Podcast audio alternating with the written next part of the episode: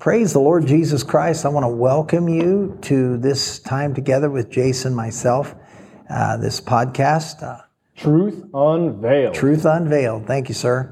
And we're going to talk about a subject that we've entitled Grace Works. I actually had a book by Dudley Hall years ago in, with that same title. It's really powerful. It sounds what it, like a paradox where two apparent opposites, but they actually complement each other. The true grace of God working in a believer's life will produce. It will, it will produce. I'm going to start off by saying this. Um, uh, th- there's the un, there's the finished work of the cross. That's for your redemption. Uh, Romans chapter 10 and verse 4 says, Christ is the end of the law for righteousness to everyone that believes. Then there's the unfinished work in your walk. In other words, God wants us to fulfill what our, who we are in Christ. He wants us to manifest that in the earth so people can see the love of God for them through Christ. In other words, so we got we got a lot of work to do. We're not finishing our redemptive work. Jesus did that, but we're spreading that to the world. And so you got any comments on that? I think another way to, to say that between the finished work of the cross and then the, the working out of our faith uh, another way to say that is receiving the mercy of God at the cross, right? And then and then partnering with His grace or His ability to Absolutely. walk out our salvation. Absolutely, and and and as we're talking, it brings to mind uh, uh, where it talks about at the very end of Philippians chapter two, verse twelve. It says to work out your own salvation with fear and trembling. Notice it's not work for; it's work out. And then the next verse goes on to say, "For it is God." Which worketh in you both to will and to do of his good pleasure. Faith is simply cooperating with the grace of God, allowing the grace of God to work in my life. Paul said in 1 Corinthians chapter 15 and verse 10, and I'm paraphrasing a little bit, but he said, I outworked all of you but it wasn't me, it was the grace of God given to me. So grace, it is unmerited and it is the favor of God, but it's, but I, it's much broader. I mean, Peter said in 1 Peter 4.10 that we're to be the good stewards of the manifold or the multifaceted grace of God. In other words, what God has called you to do or God has called me to do, He's given us the grace to do. And by faith, we appropriate that grace. We, we receive it and we, we're able to walk empowered by God by the grace of God. Amen. And, and a lot of the times, so people will say that, hey, once you uh, receive your salvation, there's nothing left to do. And yes, for your salvation, for right. your salvation, to receive your salvation, right. there is nothing to do. You, you are receiving it as a free gift by just believing upon the finished work of Christ and making him Lord Absolutely. of your life. But there is a walking out or, or uh, faith out. with works. Um, and, and it says in Ephesians 5 8, it says, walk as children of light. Yes. So if we're to walk, that, that uh, constitutes a little bit of work. And then if you go on further down in the 15, it says, See then that you walk circumspectly, mm. not as fools, but as wise, redeeming the time, because the days are evil. Therefore, do not be unwise, but understand what the will of the Lord is. Yes. And I think, Jayce, where a lot of people get mixed up is they don't understand the difference between our vertical relationship with God and our horizontal walk in this world. In other words, I, I'm all my sins are forgiven by the blood of Jesus. I'm in Christ. I'm completely righteous in my born again spirit. But God wants me to walk that out, as we mentioned earlier, work out what you're saying, your, your own salvation with reverence, all fear and trembling. But here's something I find fascinating, and I'm going to explain this in, in a little bit. In Romans chapter 13, I'm going to begin with verse 8. It says, Owe no man anything but to love one another, for he that loveth hath fulfilled the law. Now, this is amazing. This is amazing. So, the subject here is the love of God, the agape love of God that's shed abroad in the heart of every born again child of God by the Holy Spirit, according to Romans 5 5. But it says, so, and when it says, owe no man anything, it's a present tense verb verb. In other words, it pay your bills. I mean, it's not saying you can't borrow because if you if you can't if you if you uh, can't borrow, then lending would be a sin too, and the scripture talks about that. You know, we could get into all that. I do believe the borrower is the lender's slave, and I think it's you know God would love us to be uh, debt free. So I'm not. That's not really what I'm after. But what he's saying, he said, don't allow outstanding debts to continue. Make your payments, make your bill. But he says one debt you'll never pay off is the love debt.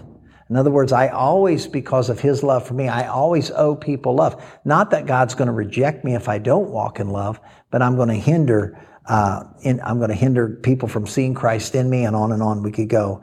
But so he says, so that's one debt I'll never pay off. And then he goes into the Ten Commandments, basically, and that's in Romans 13, that was verse 8, this is verse, verse 9. For this, thou shalt not commit adultery, thou shalt not murder, thou shalt not steal, thou shalt not bear false witness, thou shalt not covet. Watch this. And if there be any other commandment, it is briefly comprehended in this saying, namely, thou shalt love thy neighbor as thyself.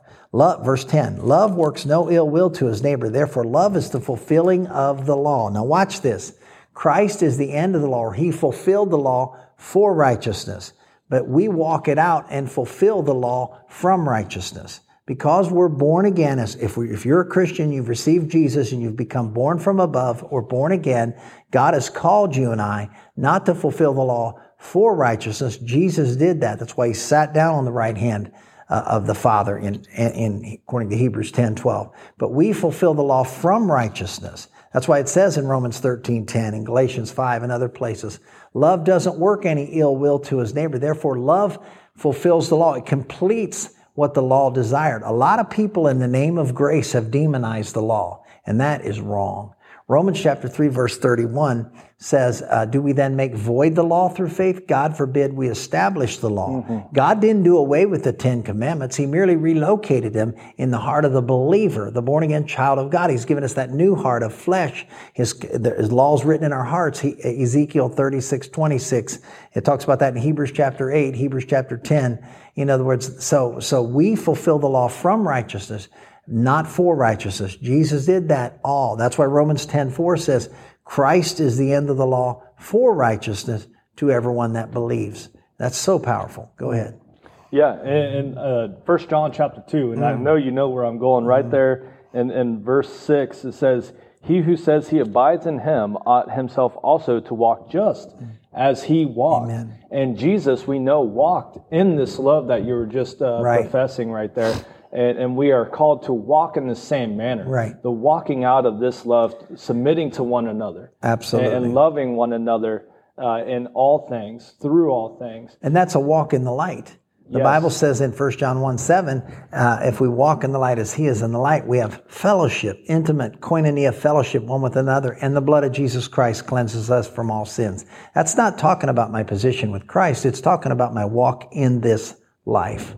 Yes. And it's so powerful. When you see these things and you begin to understand these things, love completes the circle. That's why I've always asked, why are we commanded to love one another? In fact, Jesus said in John 13, 34 and 35, he said, a new commandment I give unto you. Now, these aren't commandments for righteousness. They're commandments from righteousness. Mm. I keep saying that because you got to get that. That you love one another as I have loved you. That's even bigger than as yourself. And so it's a new commandment, not an additional commandment uh, uh, to the old covenant law. No, it's a it's a new commandment based on a new birth, a new creation, a new nature. And it says it goes on to say, "By this shall all men know you are my disciples by your love one for another." Flip side, if we're not walking in God's kind of love one for another, people aren't going to know. There's a he, there's scripture in Hebrews chapter 12 that says, "Without holiness, no man shall see the Lord." And I always thought that, man, if I'm not holy, I'm not going to see God. But really, what that's saying, if I don't manifest consecration and holiness and, and, and a new uh, nature, uh, people aren't going to see God through me. Without holiness, no man's going to see God in me. Mm. In, in other words, going to shut down my manifestation of Christ. And that's a big deal.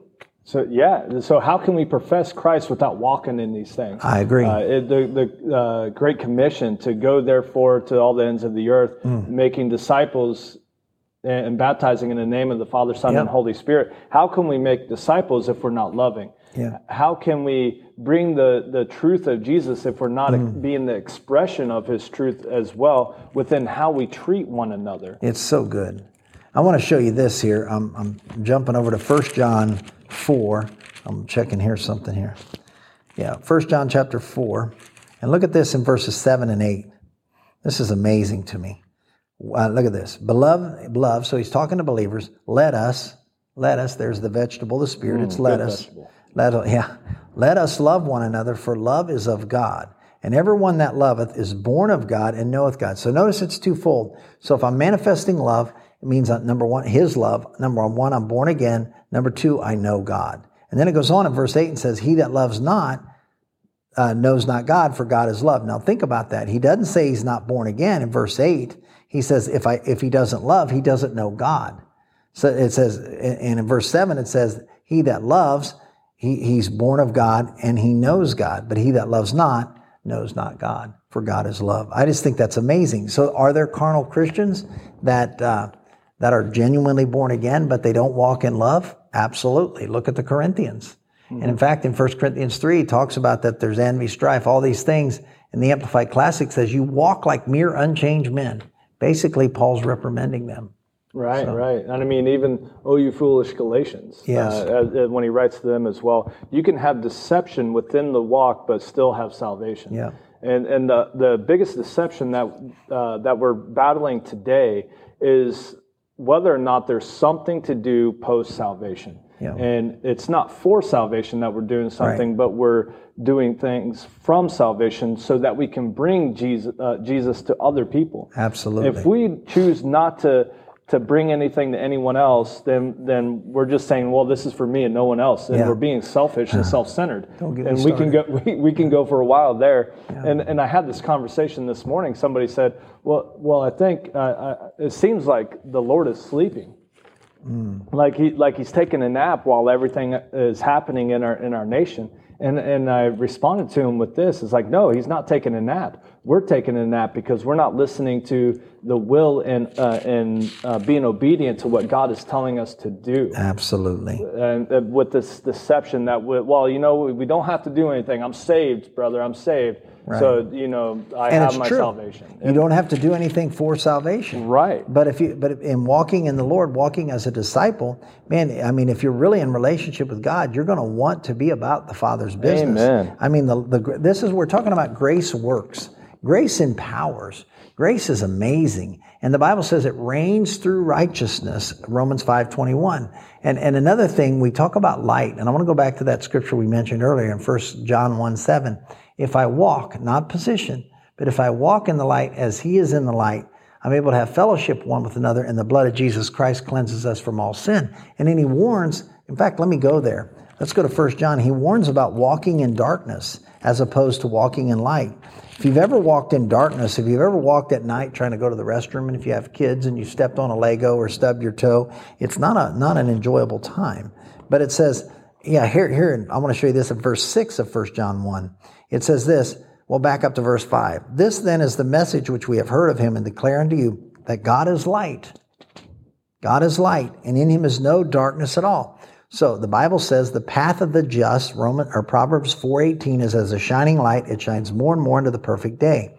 Verse 19 of Proverbs 4 says the way of the wicked or their walk is as darkness.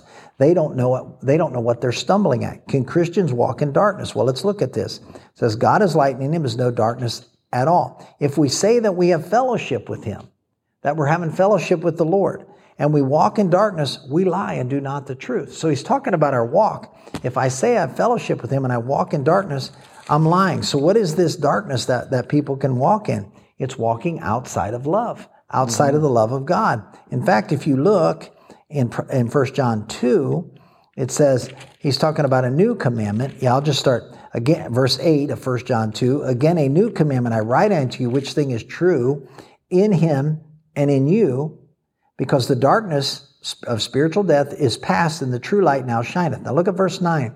He that saith he is in the light and hates his brothers in darkness even until now.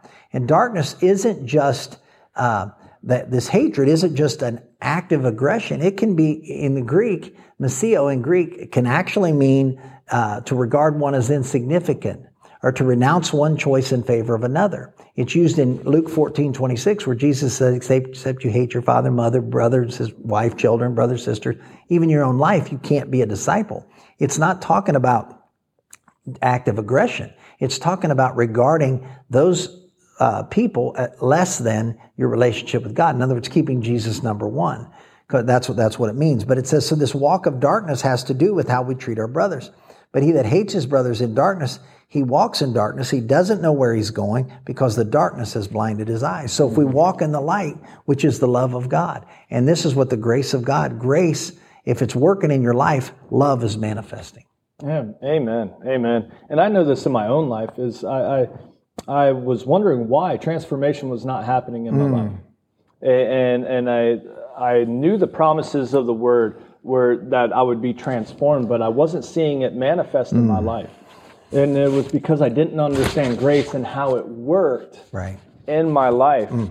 And so I needed to go back to the drawing board mm. and I needed to ask the Lord, hey, what is this about? What am I missing here? Because God's not missing it. If He was missing it, then we have no hope. Sure. But, but I knew I was missing it. So I went to the drawing board and I asked God to reveal grace and reveal what it meant to me. And, and He revealed that it was an ability that He was giving to me to be able to walk out the things that He had for me, which allowed transformation to happen in my life Yes. without that grace and without it working in my life, mm. transformation has no place in my life. Absolutely. Man, that's good. That's good. So, and, and you mentioned grace and mercy. Mercy is not getting the judgment we deserve. Grace is basically getting the empowerment of Jesus that he Amen. that he's given us freely. So, Amen. praise God. Pray us out, we're All done. right, Heavenly Father, I thank you so much for what you're doing in our lives, Lord. I thank you for what you're doing at True Life. I thank you for what you're doing in everybody's life that hears this message today. I mm-hmm. pray that it empowers them, that it gives them encouragement and hope to walk out the, the salvation that they have already been given. and so that they can bring the love of Jesus to other people. And in the name of Jesus, bless everyone and bless this church. In the name of Jesus, amen. Amen. Thank you for attending. We'll see you next time. God bless.